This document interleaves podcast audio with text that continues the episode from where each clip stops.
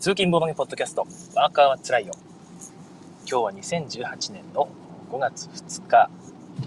そうですね、水曜日ですかね。水曜日の収録となります。そうか、水、今日、サンデーの発売日なのかな？ひょっとして、え今週休みなんだろうか？ちょっと後で調べてみます。はい。ということで、ゴールデンウィーク中なので、おそらくね、聞いている人というか、働いている人も少なめだと思うんですが、道も結構空いていてですね、ちょっと朝出るのが遅れてしまったんですけども、そこそこ走りやすい感じの朝となっています。はい、皆さんはどんな感じのゴールデンウィーク過ごされていますかね？北陸の方では5月1日と2日とですね、石川県の金沢市の方で、なんか2日間連続で耐久ボードゲー会みたいなやつが描かれていたんですけども、羨ましかったですね。行きたい。なんか本当にね、面白そうなゲームが、え次から次へとこう立っていたみたいで、まあ、行ければ行きたかったんですけども、まあ、え、ちょっとゴールデンウィークね、休むには長すぎますから、今日も仕事をして、ちょっとね、えリフレッシュ、え仕事でリフレッシュしたいなと思っています。さて、え昨日はですね、え寝る前にずっとペタンクのボールを探していました、ネットで。あの、まあ、昨日ご紹介した、まあ、外でやるスポーツなんですけども、球技なんですけども、ちょっとルールがボードゲームっぽいというか、カーリングに似た得点システムとかね、えー、メカニクスなんですが、その的自体が動く。で、使うのはボールであると。で、公園とかでできるということで、お手軽に遊べる、えー、ボードゲームっぽいなんかその割と頭を使うってことですよね。あそこを狙ってここを狙ってっていうビリヤード的な感覚を求められますしじっくり手番制でリアルタイムではなく、えー、じっくりできるっていうのもありまして、まあ、スポーツというよりはボードゲームっぽい感じがするそういう球技です。でペタンクのボールが、ま、ちょっと高いと国内で買うと公式のやつを、まあ、その例えば公式おすすめのショップで買うとですね1セット6個入りかな6個入りか3個入りか忘れましたけど、5万円って書いてあるんですよね。えー、ふざけんなって話ですよね。趣味で、趣味でちょっと遊びたいだけなのに5万円。まあそれはもちろん公式級ということで、まあ、公式にな試合にも出られるという、そういう認定書がついたボールなわけですけども、もう少しね、その普及させたいなら、もう少し安いやつをえー、なんとか出してくれないかなと思いつつ難しいんですかねああいうのって出すのが。でネットで調べてると何ていうのかなね海外の Amazon ですねに結構並んでいてですねああ結構これ面白いってただ、えー、ですね何ていうかボボッチェっていうんですかその似たようなゲームがあってそちら用のボールもたくさん扱ってるんですけど紛らわしいんですよね。半径直径が72センチぐらいでない70センチちょっとかなそれぐらいでないとなんつうかゲームにならないのでボボッチェとかいうやつはボッシュ？分かりませんけどそれが90センチとか100センチとかなんですよね。だから間違えてそれを買わないようにこう注意しながら注意しながらやっていくともう疲れてしまってようやくこれ安いぞ、えー、6個入りで、えー、まあ、8000円ぐらいで買えるぞと思ってですね送料込みですよ。で、よっしゃよっしゃと思って、一応 Amazon のレビューを見たらですね、いや、これは素晴らしい商品だと。え、遊んで、なんか趣味で遊ぶには素晴らしい。でも、これを買った直後に俺は後悔した。もっといいやつを買えばよかったって書い てあるんですよね。なんか、なんどっちなんだおいと思いながら、え見てたんですが、結局、大事なのが、一応メタルボールということで金属製のボールなんですけども、錆びるっていうんですね。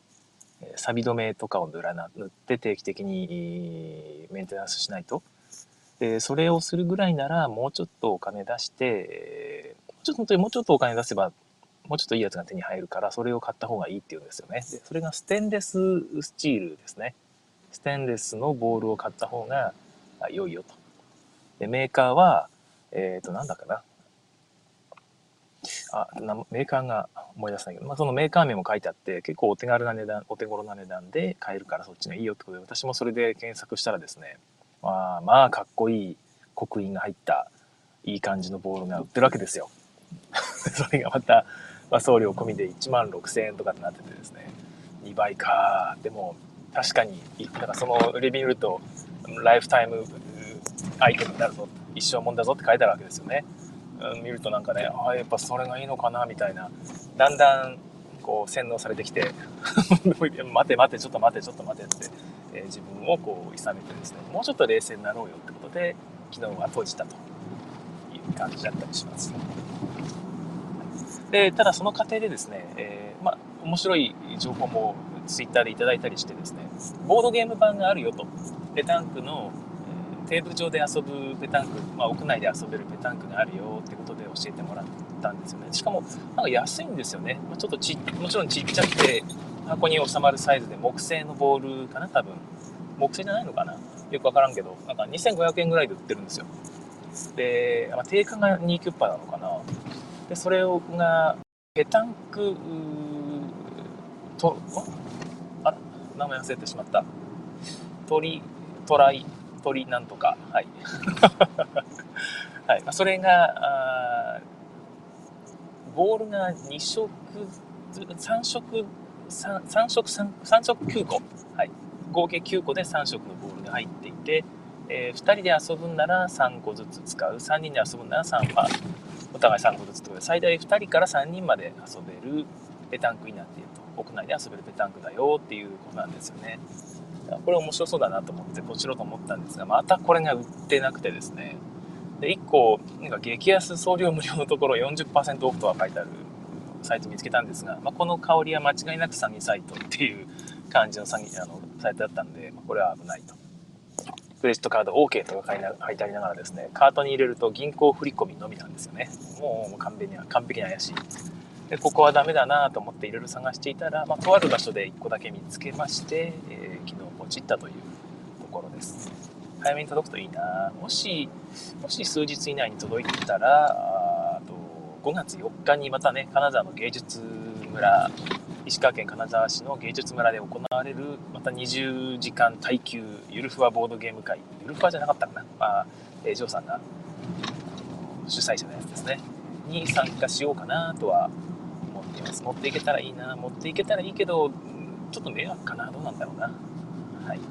そんな感じでちょっと、ね、ペタンクにはまっている私でございましたここは、コメントのご紹介ですね。なおさんですね。おはようございます。富良野は明日から大雨ですということで、福井もまなんとなく朝見たら道路が濡れていたという感じ、夜中に雨が降ったんでしょうかね。全国的に少し雨の場所がこう移動しながら日本をこう濡らしていっているという感じでしょうか。真夏日が続いている地域もあったりしますので、まあなんかね、え、いいんじゃないですかね。ちょっと冷やしてくださいよ、日本ひろしあんさん、おはようございます。東京は涼しくもじめっとする朝ですと。うん、なるほど。まあ、梅雨時に入ってきているのと、最近梅雨ちょっとね、早いですよね。えー、なんかさ、いつの間にか梅雨が終わっているっていうのは最近の毎年なんですが、いやもうこれ梅雨って言っていいんじゃねっていうぐらい雨が続いているけど、梅雨入り宣言はされないみたいな、結構そんな感じの、あれがね、5月ぐらいに来るんですよね。ゴールデンウィーク中は一応ね晴れ間がたくさんあるみたいなので、まそこは良かったなと思いますけども、はい。えー、関さんおはようございますということでおはようございます。皆さんお仕事ですかね？それとも仕事じゃないのかな？グギギギギ。えー、やすさんボスタテ中のやすさんですね、えー、おはようございます。和歌山は午後から雨みたいなのでボードゲーム日和ですね。まさに本当ですね。雨が降った時はボードゲームは喜び晴れた日はあボードゲーム濡れないからいいわと言って喜ぶという常に年がら年中喜ぶことができるのがボードゲーマーだと思います。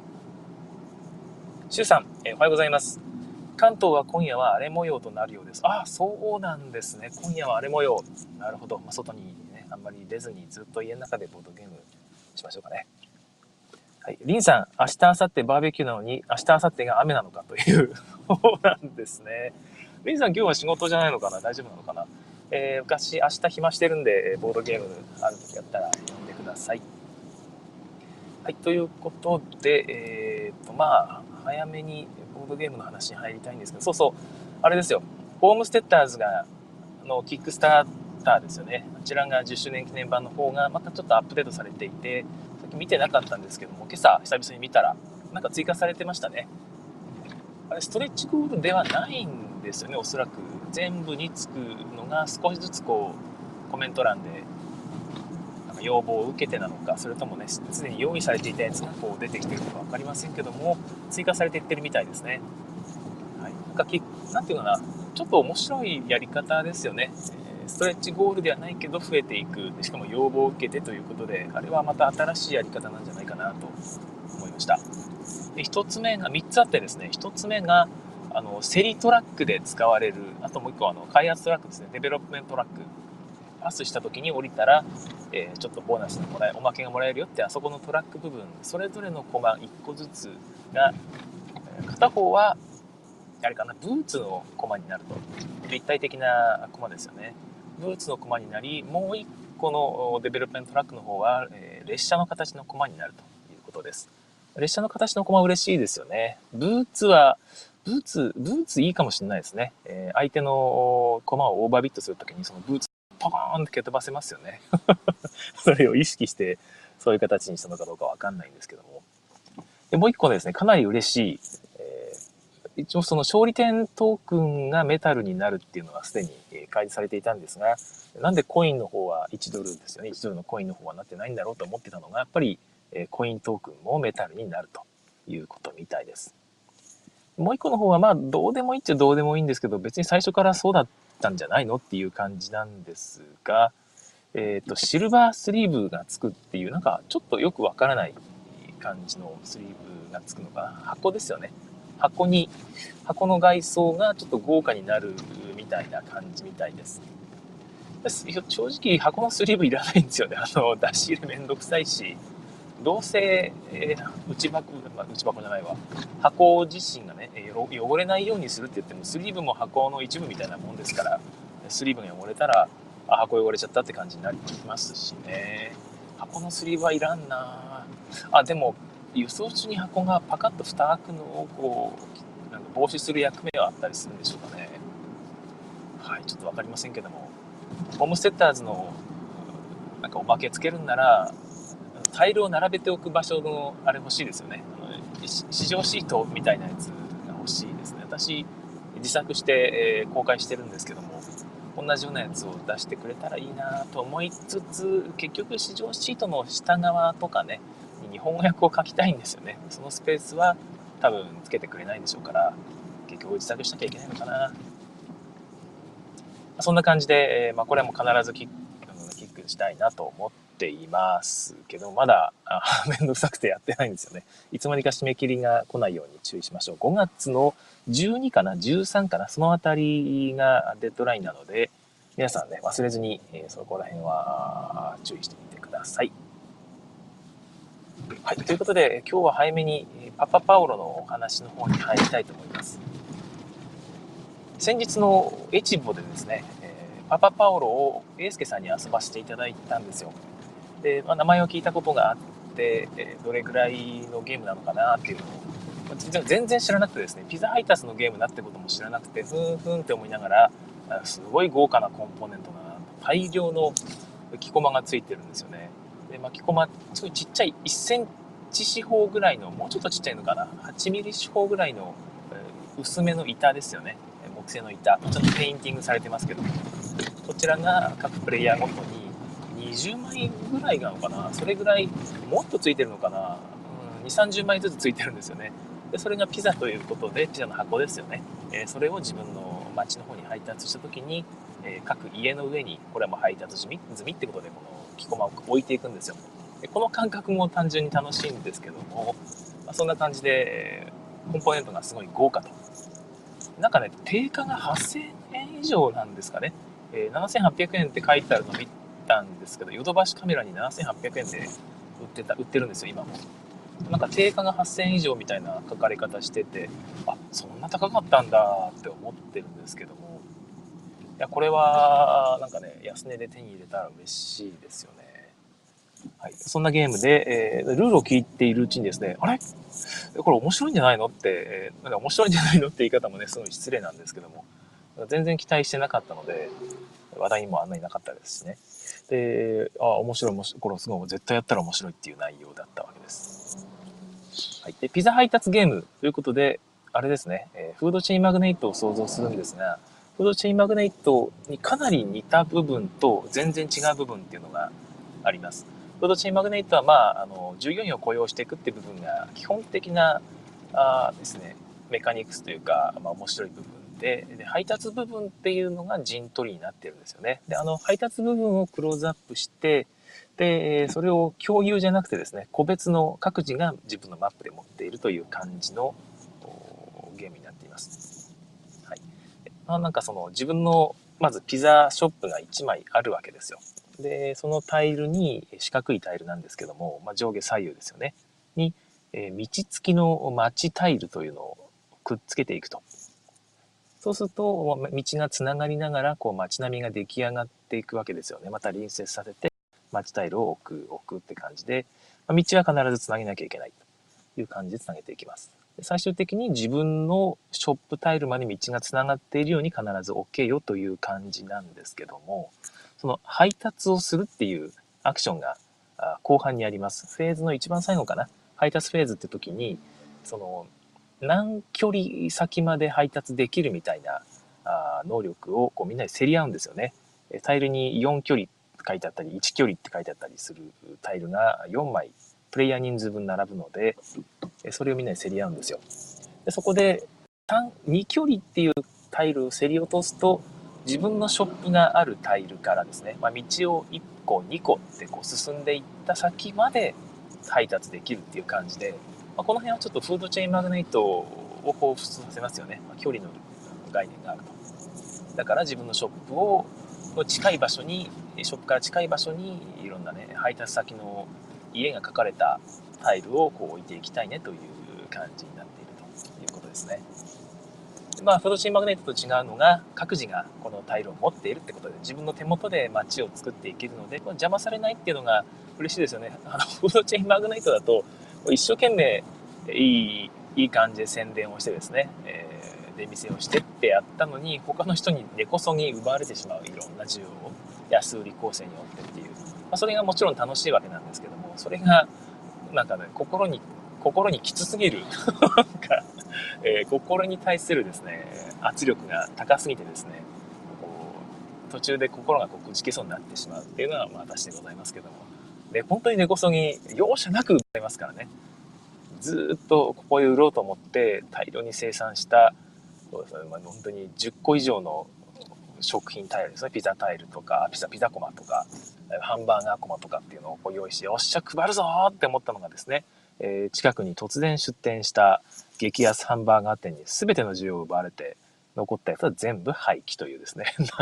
何してんだかという感じになるとさすがに心折れますよねあのゲーム。それはフードチェーンマグネットなので、えー、どうでもいいんですが、まあ、その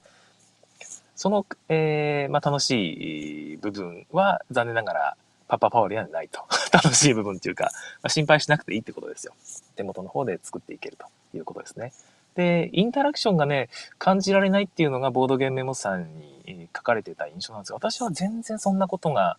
感じられなくてですね、多分、パズルの部分が好きだから、え綺麗にパズル、手元の方のマチタイルの組み合わせですよね。パズルがやりたいから、そのパズルをうまくやりたいがために、中央のマチタイルを奪い合う部分のメカニクスですね。ここが共有になっていて、ここからみんなでこう奪い合うわけですね、マッチタイルを。そこの部分が結構熱い戦いに私はなってたと思うんですよ。十分なインタラクションがあって、やばい、あれ先取られるかなって、あ、やっぱ取られたなっていうその感覚が何回もあったので、面白かったですね。で、マチタイルの奪い合いがですね、また面白いんですね。え 4×4 だったかな。確か 5×5 か4、確か 4×4 ですね。そうですね。4×4 のマスが書かれたボードが中央に1個ありまして、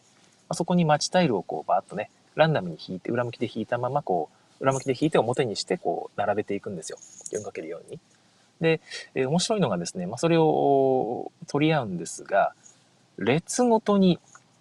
それを取った時にですね、まあ、自分のワーカーが各自4つずつあるんですけど、それを1個そのタイルの上に置いて、これはもらいますって言って持っていくんですが、そこに置いた時にですね、タイルを取らずに、まあまあ取らずに、てかもう捨てるってことですよね。タイルを取らずに捨てて、代わりにその列に対応するアクションを行ってもいいんですよ。だから、あのタイルを取るかアクションをするその列に対応するってことで自分が全然いらないと思っていたタイルがですね他の人がアクションをしたいがために奪われてしまうってことが十分あり得る。私こういうデザインがすごく好きで、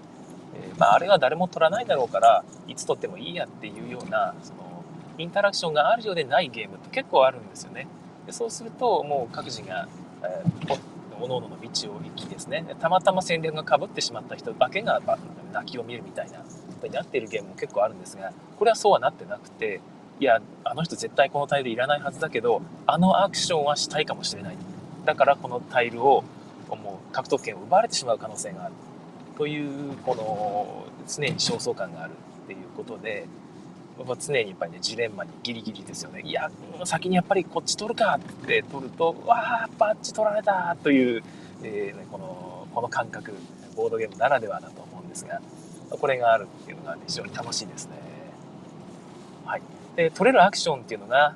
その配達を即座に配達をする。2つだけ。しかも距離関係なくっていうスーパー配達みたいなアクションがあります。本当の名前忘れてしまいましたけど何だったかな？インスタントデリバリーだったかな？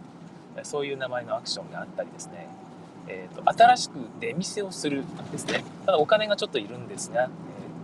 えー、任意の場所に自分の待ちタイルのところに新しいショップを置くことができる、はい、というアクション。ちなみに、ま、ショップタイルを置くとですねそこに即座に2つピザが置かれますけども、まあ、生産をするということもありまして次のアクションがその生産をするってアクションですね、えー、食材の生産する。これはまたお金がいるんですよね。このゲーム非常にお金が重要で、えー、またこのお金を取り合うってアクションがちょっと熱いんですね。で先ほどアクションをするときにタイルを取る、待ちタイルを取るか、その列に対応するアクションをするかの2つの選択肢があるって言いましたけど、アクション、アクションでアクションコマをこう置くときですね、自分のワーカーコマを置くときにもう1個意味があるんですよ。縦横の列にですね、コインが置かれてるんですね。各列に。まあ、列と行っていうかですね、縦横のそれぞれの先頭に、1金、2金、3金って書かれたですね、え、お金が置いてあって、まあ、これもランダムに置かれるんですけどもこの列に置かれた駒のマジョリティでなんとこのコインがそのプレイヤーに行くというそこのマジョリティ争いも同時にさせます。いやこれが本当にシンプルながらいや熱いんですよね。この1金2金の差で結構負けちゃうことがあるのでやっぱり取りたいですよね。そうするといやまたねさっきのいらないはずだけどここが取るっていうのが、えー結構あるんですね。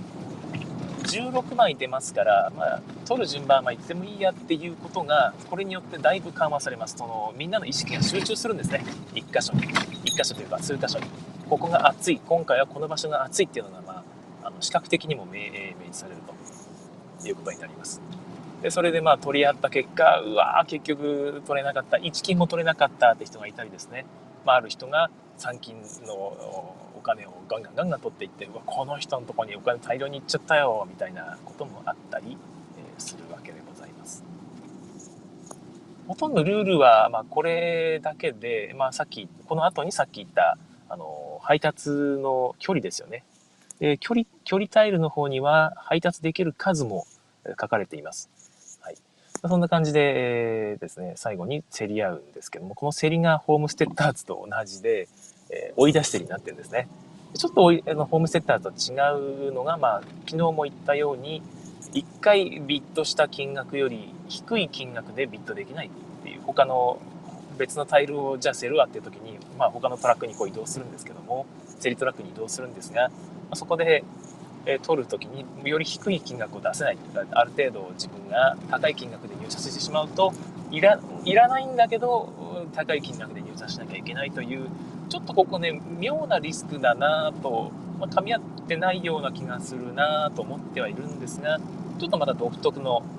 競り感が生み出されていて、これはこれで面白いなと思っています。まあ、それもありまして、なんていうか、あんまり一気に高騰するようなことはなくてですね、みんなリスクが怖いので、えなんとなくおとなしい感じの追い出し競りになっているんですが、やっぱりおとなしいとはいえ、追い出し競りですから、えー、こっち来るのっていうのがありますよね。えー、割と高めで、えー、思い切って出してね、5ドルのところにね、え、3番目のタイルにこう置いてここならね誰も邪魔しないだろう確実に取れるだろうと思ったのが、え、誰かが6ドルでガンとね追い出してくるとちょっと待ってそっちじゃないでしょうっていう感じですよねもっといいタイル6ドル7ドル出して横のタイル行けよっていういやちょっと7ドル高いからっつって。そうするとじゃあ7ドルがいいと思うならあなたが行けばってこう言われるわけですよね。あれがいいですよね。まあそうだねって言って7ドルに置くと、まあ、7ドルの下に置いてる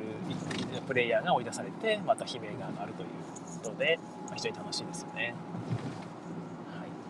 はい、でそれで各自が、デリバリータイルを各自取った後そこに書かれている内容でこうデリバリーしていくんですがでこっからがまたね面白いんですよ。えデリバリーをします。さっき言ったルールで距離に応じているんですが中央最初に中央に置かれた自分のショップタイルがあるじゃないですか。でここから道がこう伸びてですね町タイルにつながっていくわけですけども道は1本じゃないんですね、まあ、最大4本ですね上下左右に伸ばしていくことができるわけでじゃあどこの方に向かってデリバリーすればいいのというのが、まあ、自分が決めればいいんですけども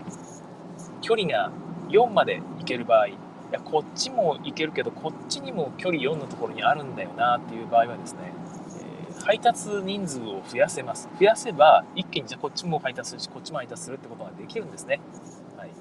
え、デリバリーの枚数上限はもちろんそのさっき競り合ったタイルに書かれている、ま、4つですとか 5, 5個ですとか最後の方は9個とかってなるまで増えるんですがその数の上限を超えることはできないわけですけども、えー、まあなんとかね、えー、その一気に1本の道だけこう配達していくだけでは配達できない分はもう1人配達者を増やしてこう他のところもデリバリーしていくっていうことができるわけです。でじゃあもう1人増やすにはどうしたらいいのっていう部分が各自が手元に持っているいわゆるステータストラックというのがてそれを伸ばしていけるんですね配達人数を増やすにはどうしたらいいかえこの辺の増やし方がちょっと、えー、ハンザテウトニカっぽい感じかな。まずあの、コマを取っていって下に見えてるってあのメカニクスじゃなくて、あの、能力の種類が似てる感じがします。その各自の能力の増やし方なんですけども、まあ、増やし方の前に能力を説明しようかな。まず生産力ですね。え、お金がかかるんですが、生産、ピダの生産をするには。で、アクション取らなきゃいけないんですが、その時に追加で1個、追加で2個、追加で3個とかいう感じで無料で生産する数を増やせる能力ですね。これもトラックがある。で、収入ですね。収入が基本的にさっきのアクション取り合いの最後にそのマジョリティで取れる1金、2金、3金以外に最初は3金の収入があるんですね。それは収入アクションっていうのをやった時にしかお金もらえないんですけども、その金額を最大13金ぐらいかな。15金ぐらいだったかな。まあ、それ13金ぐらいだったと思うんで、それぐらいまでこう増やしていくことができる収入トラック。はい、でもう一つはあの、スーパー配達っていったインスタントデリバリーの時の、えー、デリバリーできる能力が最初は1なんですけども、これを2とか3に増やすことができる、えー、スーパー配達能力。で最後がさっき言った配達人数の増加ですね。基本は1人なんですが、あ、増や2人に増やしこう2本の同時にこう、ね道を増やしていくことができる。3人だとさらに増やせる。4人ぐらいまで増やしたのかな。なんかそんな感じで増やしていけるわけですよ、はい、でこの能力をどうやって増やしていくかというとこれがこれ最初に言った方が良かったかもしれないんですが街タイルに書かれている家の色があるんですが、まあ、1つの街タイルには1個から3個ぐらいかな。3個か4個ぐらいのお家が書かれているんですよ。でそこにピザをこう配達していくわけなんですけどもこの色が基本的に1タイル1色しか書かれてないです。赤い家が3個書かれていたり1個書かれていたり。黄色い家が2個書かれていたり1個書かれていたりみたいな感じになっているんですが1つのタイルに書かれている全ての家に配達を終えるとその瞬間この色に応じたさっきの能力トラックですね、えー、黄色の家に配達したらお金の収入トラックが1上がるというようなデザインになっているんですよ。わかりますかこれ。面白いんですよね。配達をするとすればするほど自分の能力が上がっていく。この感覚、かなり拡大再生産になっているわけなんですよね。お手軽に拡大再生産がね、楽しめる、すごいいいゲームだと思います。で、えーということで、ということで、その1個だけ家がついている街タイルを取りたくなるんですよね。え簡単にそれで配達して能力上げれますから。でただ、そういうことばっかりしていると、まあ、アクション数を犠牲にして街タイル取っているのに、え、それがね、1個しか配達できないとなると、結局、最終的に配達したそのピザの数が1点なんですね。だから1点しか取らずにそのアクションを無駄にしてしまっているわけで、拡大再生産どこまでやればいいのかと。嬉しそうに能力をどんどんどんどん上げてですね、よっしゃよっしゃ、これで、え生産が一気に3個できるぞって思っているわけだけど、それやってる間に他の人が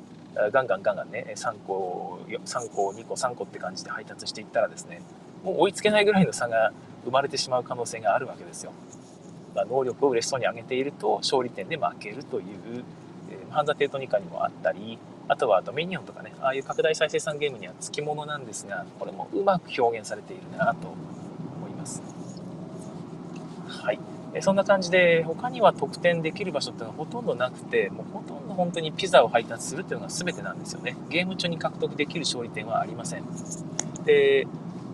最後に一応その能力トラックを上げていた人へのご褒美としてですね、えー、まんべんなく上げていったら、その分得点が高く上がるとか、まあ、各トラックの一番下だった能力ですね、一番低かった能力のそのレベルに応じた得点がもらえるので、まんべんなく上げていった方が得点がもらえるよということですね。でもそれも1点、3点、5点、8点ぐらいの感じで、全部ほとんどマックスまで上げると、えー、8点足す8点16点もらえるということなので結構大きいんですよね。だから能力だけを上げ続けるって作戦もひょっとしたらありなのかもしれません。私は全部のスキルをですねマックス一歩手前まで上げることに成功しましてでピザもそこそこ配達できたのでこれは勝ったかと思ったんですけども吉谷さんがいいところで拡大再生産というかその能力アップを止めてピザの配達にね、えかなりシフトしていったのでその差で負けて1点差かな？2点差かな？ぐらいで負けてしまったんですよね。いや悔しい。いやー、ね、あれね能力アップにうつつを抜かしていたそのツケが回ってきたわけなんですけども、えよかったですね。パパパオロでその後すぐに探してその帰りの、ね、え会食の時に探して駿河にありましたよって話を聞いてね、速攻でポチったわけですけども、よかった。本当に変えてよかったです。はい、ここでコメントのご紹介です。えー、なおさん、パパパウロは僕の持っているホームステッターズ第3弾と同じ出版社なのか、えー、立てて背表紙を揃えるとナンバリングされてて、えー、100回視点のように並べられるので少し欲しくなってしまいました。そうなんですよ。あの、クイントゲームズから出ていて、クイントゲームズから出ているんだけど、どうだろう、次のホームステッター、そう、ホームステッターズの豪華版がコン、なんかコモドレーションなのかコンプリートエディションみたいなやつが、ピントゲームズから出たことがあります。けど、今度のアニバーサリーエディションはもちろん、ピントゲームズではないと思っているんですけど、違ったかな多分違うので、そのナンバリングが難しいんですが、そのピントゲームズ版が手に入るんなら一緒にね、探しておくといいですよね。あ、ということか。なおさんが持ってるホームステッターズがクイントゲームズ版なんですね。いいですね。あれ欲しいんですよね。あれかっこいいですよね。はい。ということで、かじるさん、おはようございますと。え、純一さんのツイートを見て、パパポーロ昨日ポチりました。いやー、素晴らしい。えー、今日もまだ少し在庫がネット上にあったのを確認していますが、これなくなってしまったらね、もう誰も買えなくなっちゃうんじゃないかな。もう一回入ってくるってちょっと想像しづらいんですよね。かなりいいゲームなので、またいずれね、再販されるんじゃないかなとは思ってはいるんですけども、はい、ちなみにこのゲーム、シール貼りがめちゃくちゃ大変だと。あの、ピザ、さっき言ったね、各自2、30枚持ってるちっちゃい木製タイルね、ピザのコマがあるんですが、一個一個にシールがついてるらしいです。で私遊んだ時はついてるの、まあ、シール貼ってなくて、エスケさんめんどくさいから貼らなかったですって言ったんですが、私別にこれでいいかなと。この、この木の形はピザなんだって自分に思い込ませりゃいいだけの話なので、まあ、特に困らなかったし、貼らなくても、ね、で貼ると駿河屋に売る時の価格が下がるんですよね。売ることを想定してプレイするなんて話ですけども、単純に困らなかったし、私貼らない方が木のコマの質感が感じられて好きかなと思いましたので、貼るの大変ですからね、これね。えー、ということで、私は張らずにプレイしようと思っています。ということで、今日はパパパウロのご紹介でした。皆さんもね、もし遊ぶ機会がありましたら、ぜひ遊んでみてください。まだ私届いてないので、発送通知も来てないので、ゴールデンウィーク中は多分遊べないですね。はい、えー、今日はゴールデンウィーク前、前というか中間の、ね、息抜きの仕事としてですね、軽く仕事をして早めに帰りましょう。ただ私ちょっと、昨日ね、ちょっと、えー、パッと帰って、あの、早退してしまったんですよ。えー、用事があって家の方で。だから今日は少し挽回するために1時間ほど残業しようかなとは思っていますけども、どうかな？気分により、よりますね。はい。みんながもう帰ってたら、もう帰ろうかなと思ってますけど。こんな感じで、軽く仕事を終わらして、さっと皆さん帰りましょうね。はい、えー、仕事中の方、もしくは仕事終わってから聞いてくださってる方は、お仕事お疲れ様でございました。もしくはお疲れ様でございます。それでは次回更新をお楽しみに。さようなら。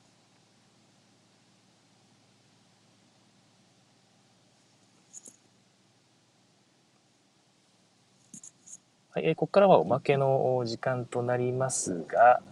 えー、っと、全然考えてなかったな、しまった。えー、ネタが尽きてしまったんですよね。なんかありますかね？おまけ時間でお話しするネタ。ペタンクの話、ね、本当に最近ペタンクが気になっていて、ペタン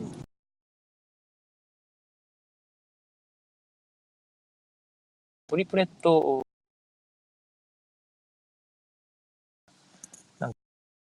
なんすかな。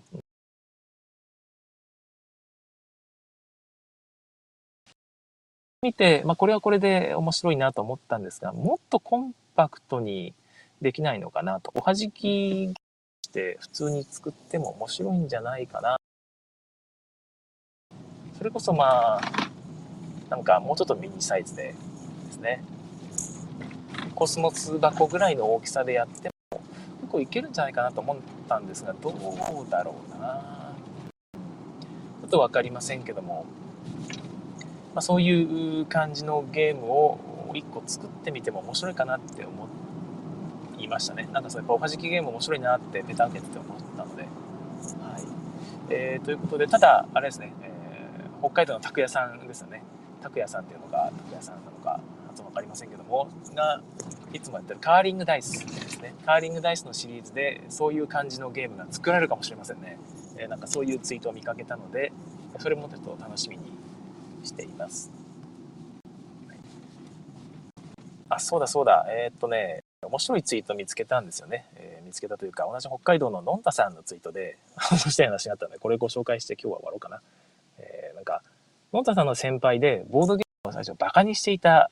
ような先輩がいらっしゃったらしいんですよ。ところが、まあ、なんか、ひょんなことからその人が、とあるボードゲームにはまったと。なんか、一個遊んだら面白かったんですかね。欲しいとかって言い出したらしいんですよね。で、その、のんたさんが、私にドブルで勝ったら考えてもいいですよって言ったらですね、おっしゃわったっつってこう乗ってきたわけですよね、先輩が。で、ドブルで遊んだ、勝負をしたわけですけども、当然、のんたさんが勝利したと。だから先輩何言ったかというと、今度はドブルがって言い出したわけですよ。面白いですよね。で、さらに、他も、他のゲームをやりたいって言い出したってことでですね。いやー、面白い感じですね。素晴らしい、えー、ほっこりするというかね、笑ってしまうような面白いエピソードでいいですよね。ボードゲームのつながりがこう広がっていくのを感じる良いツイートだったなと思います。ということで、今日はここまでにしたいと思います。あ、そうそう、えっ、と、コメントがね、いくつかいただいています。シュウさん、ありがとうございました。ということで、今日もね、お聴きくださいまして、こちらこそありがとうございました。砂川さん、おはようございます。若面で映画の話ってされましたっけ？映画の話？映画の話ってされましたっけってのは、あ、映画の話は好きですかってことですかね。えー、っと、嫌いじゃないんですが、私映画あんまり見ないんですよ。で、人の名前も覚えにくいので、俳優さんの名前もあんまりわかんない方なので、まあ、正直あの私の方で映画の話をして盛り上げる自信もないし、えー、どなたかがねこうお話ししたのを聞いてこううまく相槌を打てる自信もないので話題にはあまりしないかなはい、えー、そんな感じですボードゲームの関係の映画の話？うん。ああ、そうかそうか、その、ここの、ここでの話ってことですよね。うん。この、おまけ時間の時に映画の話ですよね。最近見た映画の話みたいなのは、まあ、してもいいかもしんないですよね。以前漫画が面白いっつって漫画の話したんですけど、いや、なんか喋ってて、いや、これは好きな人しか好きじゃないし、なんかね、どうでもいいという割にはあまりにも、この、わかんない人にはわかんねえなって思ったので、もうちょっと一般的な話の方がいいのかなと。まあ、映画とか漫画の話って興味ない人は本当に興味ないですからね。難しいのかなってちょっと思っています。はい、まあなんかね、やっぱ食い物の話とかね、天気の話とか、あとはボードゲームこぼれ話ぐらいが適当なのかなという気がしますね。佐賀さんが、ね、こちらこそご提案ありがとうございます。ということで今日はここまでにしたいと思います。それではさようなら。